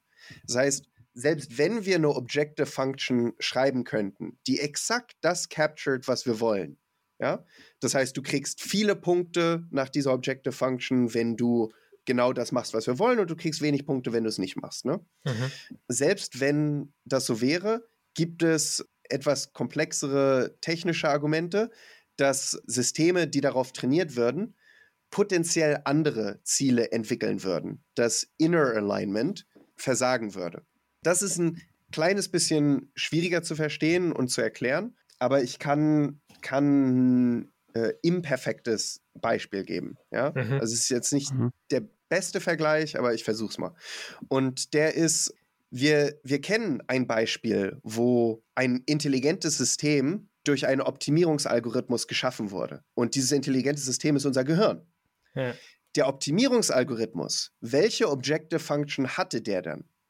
War multiplizier dich. Ne? Ja. Evolution ist halt ein, ein Optimierungsalgorithmus, der implizit diese, diese Objective Function hat äh, mhm. dass, man, dass man sich so sehr vervielfachen soll wie möglich. Trotzdem benutzen wir heutzutage Kondome. Ja. ja? Das bedeutet, mhm. ob unsere Inner Objective, was auch immer es ist, was, was wir verfolgen, die Ziele, die wir verfolgen, sind imperfekte Proxies von mhm. der Objective Function, die dazu geführt hat, dass unsere Intelligenz überhaupt existiert. Mhm. Und mhm. das ist halt das Ding. Also selbst wenn wir in der Lage wären, eine perfekte Objective Function zu formulieren, es ist nicht klar, dass das auch das ist, was die KI dann mhm. intrinsisch verfolgt. Und dann könnte es passieren, dass eine KI während des Trainings, und das ist jetzt sehr, sehr, sehr hypothetisch, aber wir können es nicht mhm. ausschließen, dass eine KI schon während des Trainings versteht, oh, ich bin eine KI, ich werde gerade trainiert und auch versteht, was die Ziele sind, die Menschen wollen und von jetzt an versucht, Outputs zu geben, die den Menschen gefallen, die in der Objective Function sehr viele Punkte kriegen, aber eigentlich nur, um sich selber zu beschützen vor Updates, die die Objective Function, die relativ random sein kann, weil du, zu mhm. diesem Trainingszeitpunkt, während sie, während die KI bemerkt, dass sie gerade optimiert wird, hat sie vielleicht schon eine Objective Function und, und dass sie von jetzt an immer versucht, Outputs zu geben, sodass sie nicht mehr modifiziert wird, damit ihre mhm. Ziele nicht mehr überschrieben werden. Mhm. Ja. Ähm, es ist nicht klar, ob das wirklich passieren wird. Meine Sorgen sind eher Outer Alignment, aber es ist denkbar. Mhm. Es gibt auch noch, ich muss auch noch dazu sagen, es gibt auch Leute, die sehr gute Argumente haben, um zu sagen, dass diese ganze Zweiteilung von Outer Alignment und Inner Alignment ist vielleicht gar nicht das richtige Framework. Zum Beispiel kann man sagen, naja, Menschen sind ja auch sehr intelligent, sind allgemein intelligent, aber es mhm. ist schwer zu sagen, dass wir wirklich eine Objective Function haben. Mhm. Und deswegen ist das vielleicht gar nicht das richtige Framing. Und ich finde, da gibt es gute Argumente und dann gibt es wieder sehr gute Argumente, um zu sagen, ah, wir sollten uns trotzdem Sorgen machen. äh, da können wir auch drüber reden, wenn ihr wollt, aber mhm. wir können auch was nicht technischeres, was nicht technischeres besprechen. Ich, ich würde mal noch gern in die andere Richtung gehen und vielleicht über, über positive Dinge, die KI hervorbringen kann, noch reden, um vielleicht noch ein bisschen die Stimmung zu erheitern. Ähm, okay, einfach. Äh, War das jetzt einfach, eine Frage? Ja, offene, offene Frage. Stage is mine, oder? Ja, ich habe mir das nicht genau überlegt. Aber nee, ich habe. Ähm, es kam zum Beispiel, wir haben auch eine, eine Frage aus der Community bekommen, tatsächlich. Die hat ähm, auch, die, die ging so Richtung soziale Nachhaltigkeit oder auch KI im Gemeinen Wohlwesen. Also wie kann KI kann uns bestimmt auch helfen, irgendwie sicherlich unser Leben zu vereinfachen, aber vielleicht auch hm. die Gesellschaft zu verbessern und einfach in die andere Richtung zu gehen. Das muss ja nicht immer ins Negative gehen. Also es gibt bestimmt auch viele positive Aspekte. Vielleicht hast du dich da auch schon mit ein paar befasst, die dich ein bisschen weniger pessimistisch gemacht haben. Ja, definitiv. Also ich sag mal so, ich bin von Natur aus ein Riesenoptimist. Ähm, mhm. Ich bin eine, einer der optimistischsten Menschen, die ich überhaupt kenne. Und insbesondere ein Techno-Optimist und, und Futurist und so weiter. Also die, diese, die, ich, ich, ich träume immer viel davon, wie wunderbar die Zukunft sein kann. Mhm. Ähm, und KI sehe ich tatsächlich als die Technologie, die das Potenzial haben könnte, eigentlich fast alles zu lösen. Also, mhm. wenn wir wirklich zu, zu, dem Punkt kommen sollten, dass wir Engineering automatisieren können, mhm. ja, dann sind solche Sachen wie globale Erwärmung und so, sind dann eigentlich relativ leichte Probleme, würde ich sagen. Also aktuell ist das Problem bei globaler Erwärmung halt, dass du ein, ein, Tragedy of the Commons hast. Also jeder Einzelne profitiert davon, mehr CO2 auszustoßen. Also das wäre jetzt jedes einzelne Unternehmen oder jedes einzelne Land und so weiter. Aber für alle wäre es besser, wenn wir weniger CO2 ausstoßen würden. Aber mhm. das ist nur ein Problem, weil die Technologie noch nicht gut genug ist. Also wir wissen zum Beispiel, Solarenergie ist, ist billiger als äh, alle fossilen Brennstoffe das bedeutet, wenn wir das Engineering hätten, um die, ähm, um solche Sachen wie Netzausbau und Batterietechnologie einfach autonom zu entwickeln, vielleicht in einem Tempo zehnmal, 20, 100 Mal schneller mhm. als jetzt, mhm. dann wäre das kein Problem mehr. Wir würden es ja. einfach machen. Ja. Und, und ich sehe es wirklich so, dass wir, also falls, falls wir es hinkriegen, dann wird die Zukunft so unfassbar gut, dass man es sich gar nicht vorstellen kann. Hm. Ich, ich zum Beispiel glaube, wir können das Altern heilen. wir, wir werden es irgendwann machen. Und mhm. wenn wir wirklich automatisierte Forschung hätten, dann wäre es denkbar, dass wir das deutlich, deutlich schneller hinbekommen, als äh, irgendjemand erwarten würde. Ich dachte vorhin bei dem Klimawandelbeispiel, das Schlimmste, was den Deutschen passieren könnte, wäre, dass sich die KI auf der Straße festklebt und Autos den Weg versperrt. da muss ich irgendwie kurz dran denken und schmunzeln. Eine Frage, die, die, die hast du gerade auch schon so ein bisschen angeschnitten mit diesen Supercomputern. Ich bin auch natürlich absoluter Laie. Und gibt es denn auch so eine physikalische Grenze, die die KI beschränken könnte? Also, dass wir sagen, wir haben nicht genügend Rechenpower, um die Probleme oder auch die Komplexität, die es vielleicht bräuchte, dass die KI so denkt, wie unser Gehirn zu erschaffen? Oder siehst du das mhm. nicht als Problem an? Ja, das ist eine sehr gute Frage. Es ist, es ist denkbar. Leute mhm. versuchen auch auf diese Weise Abschätzungen zu kriegen, ähm, wann wir denn äh, eine KI haben könnten, die dem menschlichen Gehirn gleichkommt. Ja. Mhm. Also eine Sache, die die Leute versucht haben, ist, dass sie Flops zählen. Flops, das sind Floating Point äh, mhm. Operations per Second. Ne? Und also wie viele, wie viele Rechnungen macht denn das Gehirn? Es lässt mhm. sich beim Gehirn halt nicht wirklich zählen, ne? Mhm. aber Leute können so ein bisschen abschätzen, ja, vielleicht ist so bis so viel vergleichbar mit dem, was das Gehirn macht. Also man kann mhm. in sehr, sehr großzügigen Schranken abschätzen. Und dann kann man sagen, okay, wie schnell entwickeln wir mehr Rechenkapazität? Und jetzt machst du quasi eine, eine Kurve und du sagst, okay, wo, wo schneiden sich die? Und, mhm. und daraus kann man dann abschätzen, oh, vielleicht haben wir 2043, glaube ich, sind die aktuellen Schätzungen dafür, okay. bis dahin so viel Rechenleistung. Man muss dazu sagen, es ist nicht klar, dass wir wirklich äh, Flops zählen sollten. Weil mhm. vielleicht, mhm. also sehr wahrscheinlich, würden wir es sehr, sehr, sehr viel mit sehr viel weniger Flops auskommen. Weil wenn man sich vorstellt, wie viel Energie zum Beispiel verbraucht das hm. Gehirn. Mhm. Ja, also ein mhm. Supercomputer ist schon ja. so viel, viel, viel, viel, viel mehr als ein mhm. Gehirn. Vielleicht ist die Rechenleistung auch schon da. Also klar, es gibt mhm. bestimmte physikalische Grenzen, zum Beispiel würde ich schon sagen, äh, ich bin da auch kein Experte, aber dass jetzt Moore's Law, also die Verkleinerung von, mhm. Äh, mhm. von Transistoren, da sind wir relativ mhm. am Limit. Also, da sind wir mhm. fast bei einem Atom, ne? Ja, ja also ich sehe nicht, wie wir jetzt noch, also ich glaube, wir sind gerade bei etwa drei Nanometern. Äh, mhm. Also ein Faktor 10 weniger und dann wären wir halt auf der atomaren Skala. Also mhm. ich, ich sehe nicht, mhm. dass wir da jetzt noch mehr als, als ein Faktor 10 rausholen können. Aber, aber Rechenleistung wächst exponentiell. Wächst wirklich okay. schnell. Also mhm. gerade jetzt, wo so viel Geld reinfließt, also mhm. Nvidia, die, die, die verdienen gerade mehr Geld, als sie zählen können. Weil alle Unternehmen wollen die äh, GPUs haben ja. und du kriegst ja, sie nicht. Also die sind halt so ausverkauft, äh, so ewig im Voraus, dass sie auf dem, auf dem Schwarzmarkt, sag ich mal, im Zweithandel noch ein Faktor drei, vier höher sind. Ne? Mhm. Also. Aber das ist ja auch, also dann so eine Ressourcenfrage, also man braucht ja auch Material, um das alles herzustellen. Also man braucht auch ja. Energie, um das alles herzustellen. Ja. Das finde ich in der Thematik manchmal so ein bisschen, also wirklich von außen betrachtet, so ein Faktor, der nie besprochen wird. Voll. Dass, dass, dass diese physikalische Grenze schon, könnte ja möglicherweise etwas sein, was uns vor uns selber schützt. Ja. Aber vielleicht, vielleicht machen wir auch gleichzeitig unseren Planeten kaputt, äh, in der Hoffnung, dass wir es erreichen werden. Hm. Das finde ich aber auch ganz, ganz spannend. Ja, ich, ich finde es auch, also ein super Punkt, der auch nicht oft besprochen wird, ist halt auch dieser immense Stromverbrauch, die diese Modelle haben. Es gibt ja auch so Berechnungen, mhm.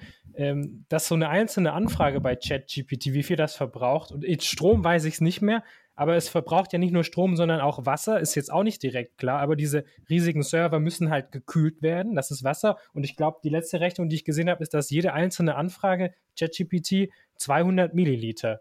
Das heißt, nach fünf hast du schon einen Liter Wasser verbraucht. ähm, ich nehme an, das ist GPT-4. Das kann ich dir nicht sagen, das muss ich nachgucken. Vielleicht verlinke ich das in den Shownotes.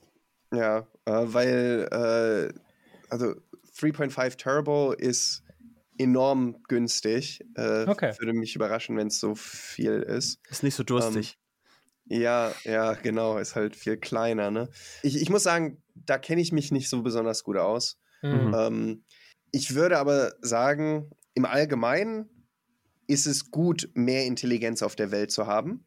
Mhm. Und also wahrscheinlich ist es auch jetzt schon so, dass wenn du einen Liter Wasser ausgibst, damit GPT-4 dir einen Text schreibt, dann ist es weniger, als du an Wasser gebraucht hättest, dass ein Mensch es macht sagen wir mal, Menschen in der ersten Welt verbrauchen, sagt man, 200 Liter Wasser pro Tag. Ja, also wenn du da jetzt sagst, okay, eine Stunde Arbeitszeit, um irgendein Essay zu schreiben mhm. und GPT-4 äh, macht das jetzt in zwei, drei Anfragen, so sollte man es wahrscheinlich vergleichen. Ja, GPT ähm, muss auch nicht duschen. Deshalb ist dann ja, ich meine, es ist wahrscheinlich wassergekühlt. Also. das duscht dann dauernd. Ja, genau. Ja. ja aber wie gesagt, da bin ich auch kein, da bin ich auch äh, wirklich kein Experte. Aber wenn es nicht jetzt schon so sein sollte, dass das KI da effizienter ist als Menschen, dann erwarte ich, dass das auf jeden Fall passieren wird. Okay. Wir sind jetzt richtig tief ins Thema künstliche Intelligenz eingestiegen. Aber so wirklich über deinen PhD haben wir noch nicht ge gesprochen, oder? Also hier und da mal ein bisschen was angerissen, aber äh, ja. was du jetzt eigentlich in deiner Promotion gemacht hast, wissen wir noch gar nicht. Ja, das, Magst das du das noch ein klein bisschen umreißen? ja, können wir machen, können wir machen. Also ich habe in einem Bereich äh, gearbeitet, das würde ich als äh, Machine Learning Reliability bezeichnen. Mhm. Äh, also es ist gar nicht so weit weg von AI mhm. Safety. Mhm. Der Unterschied ist, jetzt äh, geht es mir irgendwie um existenzielle Risiken und so weiter.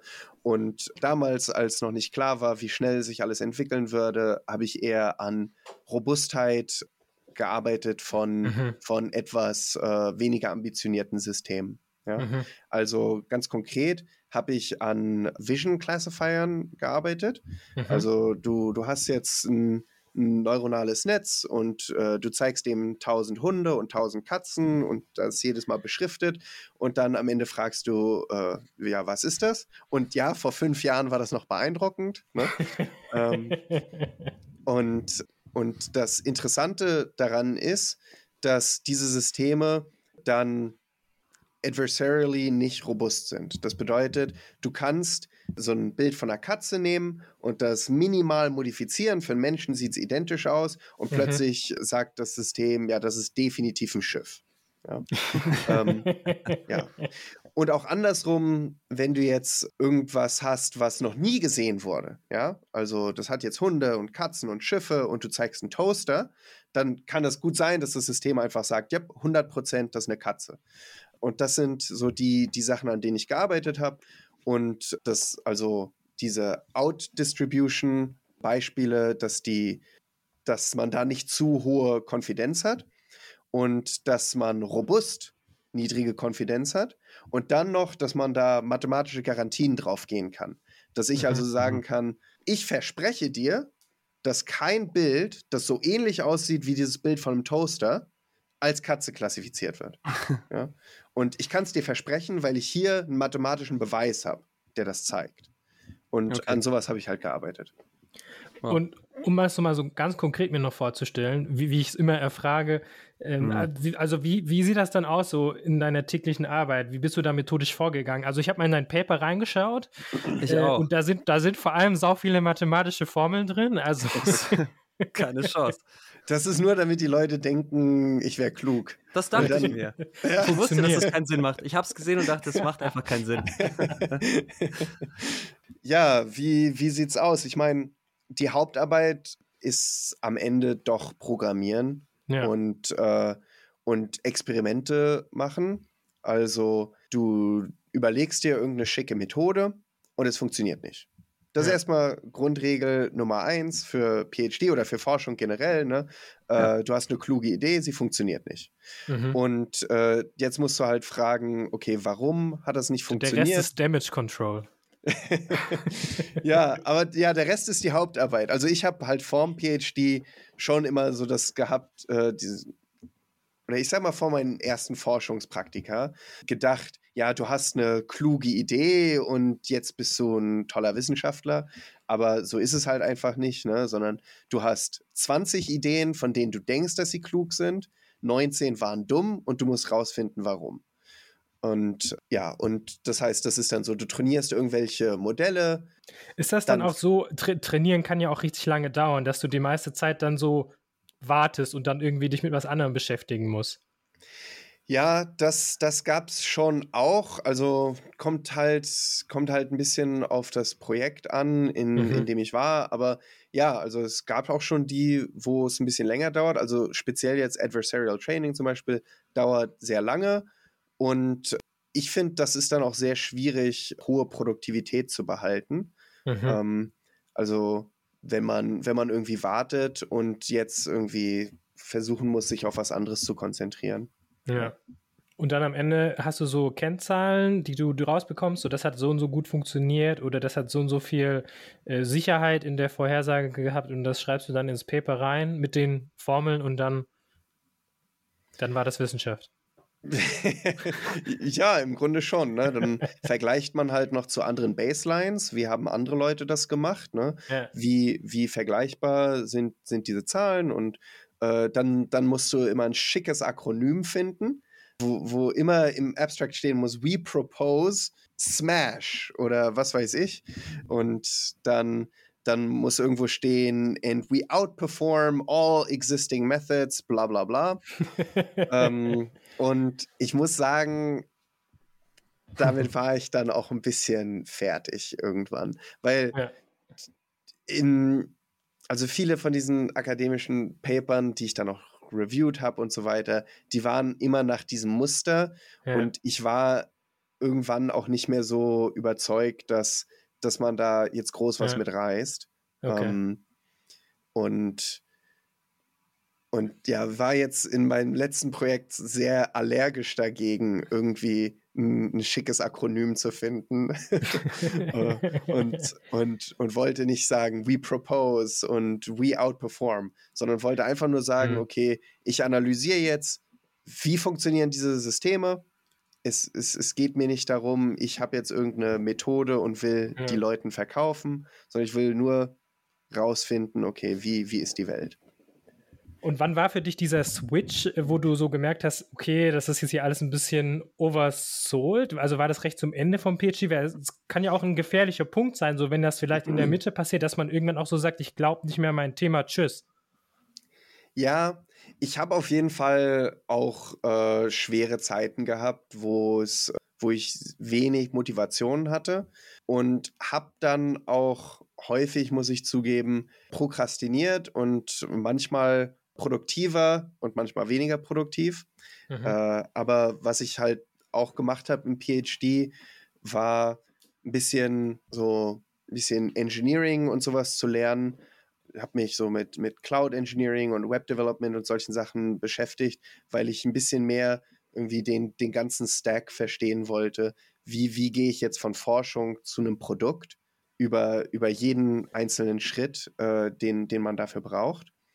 Und das heißt, die Phasen, wo ich, wo ich weniger Motivation hatte, habe ich dann trotzdem also Projekte gehabt, äh, bei ja. denen ich irgendwie nützliche Sachen lerne. Und, und man hat ja auch relativ viel Freiheit äh, in der Promotion. Ne? Äh, ich habe dann auch ein bisschen äh, verschiedene Sachen ausprobiert, habe auch viel darüber nachgedacht, ob ich vielleicht selber ein Unternehmen gründen möchte. Mhm. Mhm. Ähm, und wenn ich jetzt nicht in existenzielle Panik verfallen wäre dieses Jahr, dann mhm. ist es auch gar nicht unwahrscheinlich, dass ich es gemacht hätte.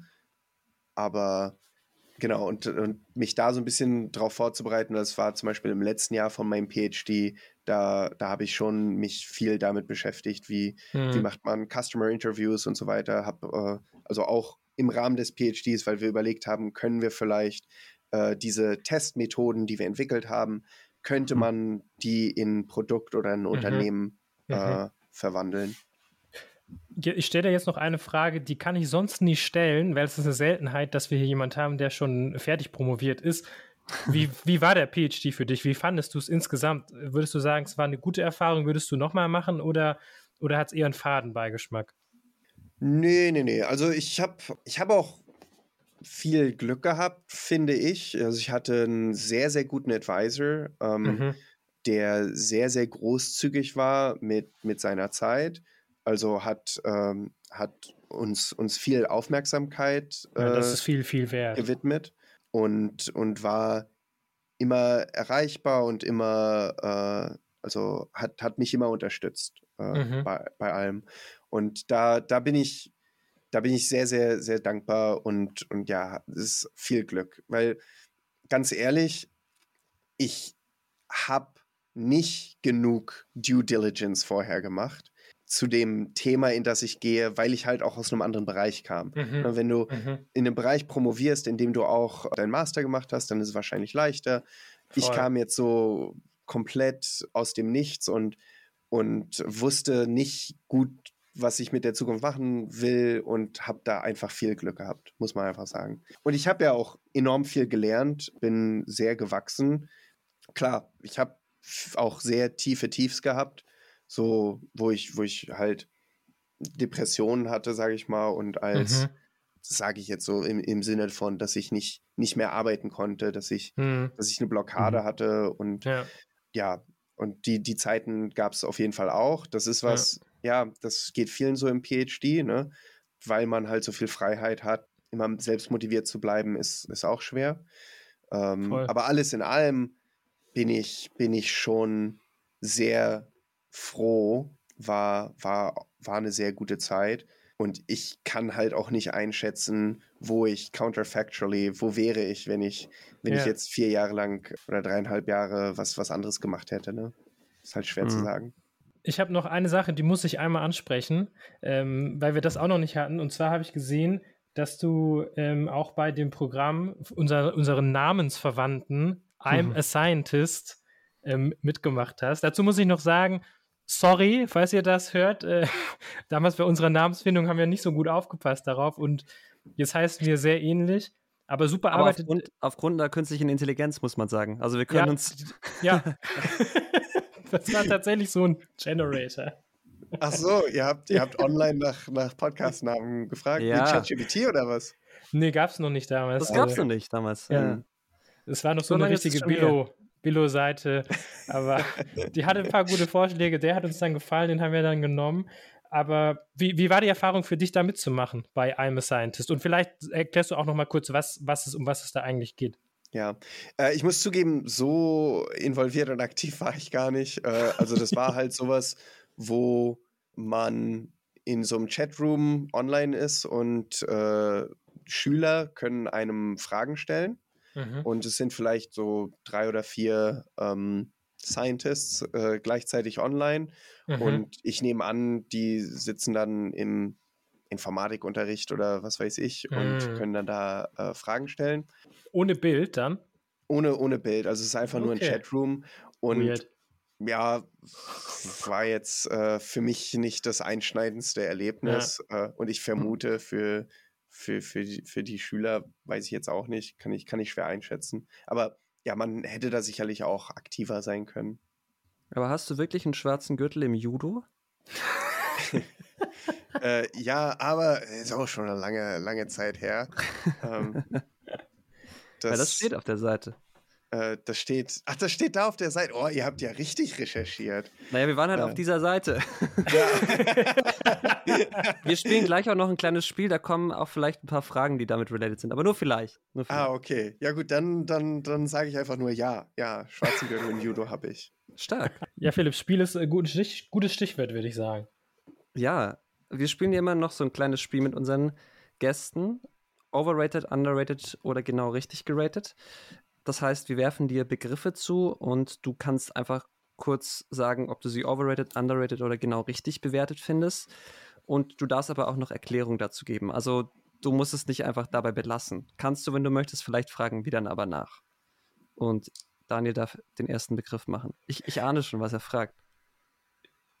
Ich, ich glaube nicht. Okay, dann dass, doch nicht. Okay, keine Ahnung. Ähm, also, du hast schon gesagt, du hast in Brasilien deinen Master gemacht. Was ich aber auch in deiner Vita gesehen habe, ist, dass du in Mexiko mal für einen Forschungsaufenthalt warst oder sowas ähnliches. Ja. Deshalb ist mein Begriff Mexiko. Overrated, underrated, genau richtig. Underrated. Ja. Äh, also, ich war in Mexico City zu der Zeit mhm. und bin jetzt auch nicht wahnsinnig nicht viel rumgekommen. Äh, wieder war halt auch Student. Ne? Und ich wusste nicht, wie, wie wunderschön Mexico City ist. Mhm. Hm. Also ist, ist ja ein Palast äh, neben dem anderen. Unglaublich. Mhm. Cool. Ja, habe cool. ich schon oft gehört, dass, dass das echt schön sein soll. Also ja. generell das Land auch. Ja, ja also jetzt so, so typische äh, Orte, so Cancun und so, war, war ich selber noch nicht, aber mhm. Mexico City und äh, Umgebung war echt cool. Okay, was ich dachte, was Daniel auf jeden Fall fragt, weil wir jetzt das letztes Mal schon hatten und du wieder aus Tübingen kommst, Stocherkahn fahren. Ach, ist genau richtig. Ist, ist schon cool. ja, ja, ja, kann man schon machen. Kann man schon machen. Okay. Ich wusste gar nicht, dass das erlaubt ist, äh, einen Begriff nochmal zu nehmen.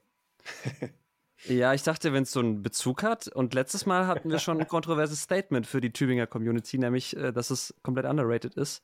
Underrated. Over, overrated. Overrated. Äh, overrated. Overrated. Ja. Sorry. Ja, genau. eben. Und da, da traue ich mich jetzt nicht, sowas okay. Ketzerisches ja, hier zu sagen. Musst deswegen. du nicht machen, hat schon jemand anders äh, dir abgenommen. Ja.